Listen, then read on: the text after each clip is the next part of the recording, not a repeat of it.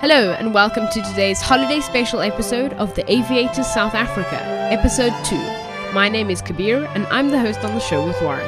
Today on the show, we'll be joined by our fellow aviation enthusiast, Thomas and Devarshan. Today on the show, we will be talking about winglets and sharklets, which is a fun and aerodynamic topic.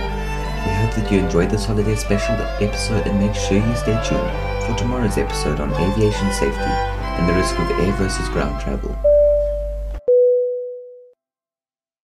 So what is the difference between a winglet and a sharklet? Well, a winglet is Boeing's name for an aerodynamic upward curve on the end of a wing. And as you can expect, a sharklet is Airbus's name for an aerodynamic upward curve on the end of a wing. Now Kabir is going to explain exactly what a winglet or sharklet does. So, a winglet or a sharklet is an upward curve on the end of a wing, and this helps aerodynamics and airflow over the wing, therefore decreasing fuel usage and making the aircraft more fuel efficient. A winglet or sharklet can decrease fuel consumption from 3.5% to 7%. You also get what is known as a split winglet, and Thomas will be telling us about what that does. A split winglet is a winglet curving upwards and downwards and so is much more noticeable and substantial end of the wing than a normal winglet. A split winglet can decrease energy loss even more, once again making the aircraft more fuel efficient. A split winglet is only available on the 737-800 and the 737-900E. Winglets are found on some Boeing 67s, Boeing 747s, Boeing 737s, and sharklets are found on A319s, A320s, A330s, and A340s. Split winglets are found on only on the two models of 737.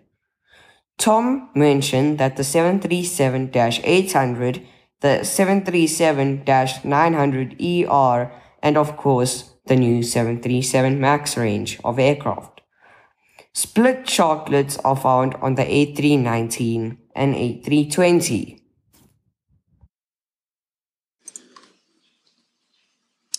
Interestingly, there are no long haul airliners with split winglets or sharklets, and either just have a single upward facing winglet or sharklet, or they have nothing at all, like most variations of the 767 and the 777.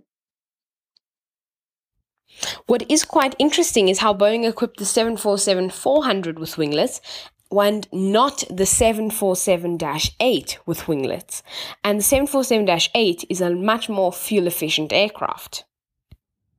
Both the 777 and the Airbus A350 do not have winglets. This could have something to do with the size of the plane or possibly because it's a twin-engine aircraft.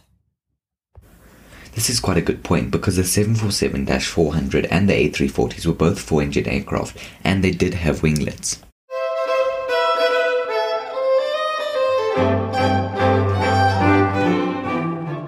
We hope that you have enjoyed this holiday special episode. Make sure to stay tuned for the rest of the year's videos and make sure to hit that subscribe button if you enjoyed these videos. Stay home, stay safe and happy flying.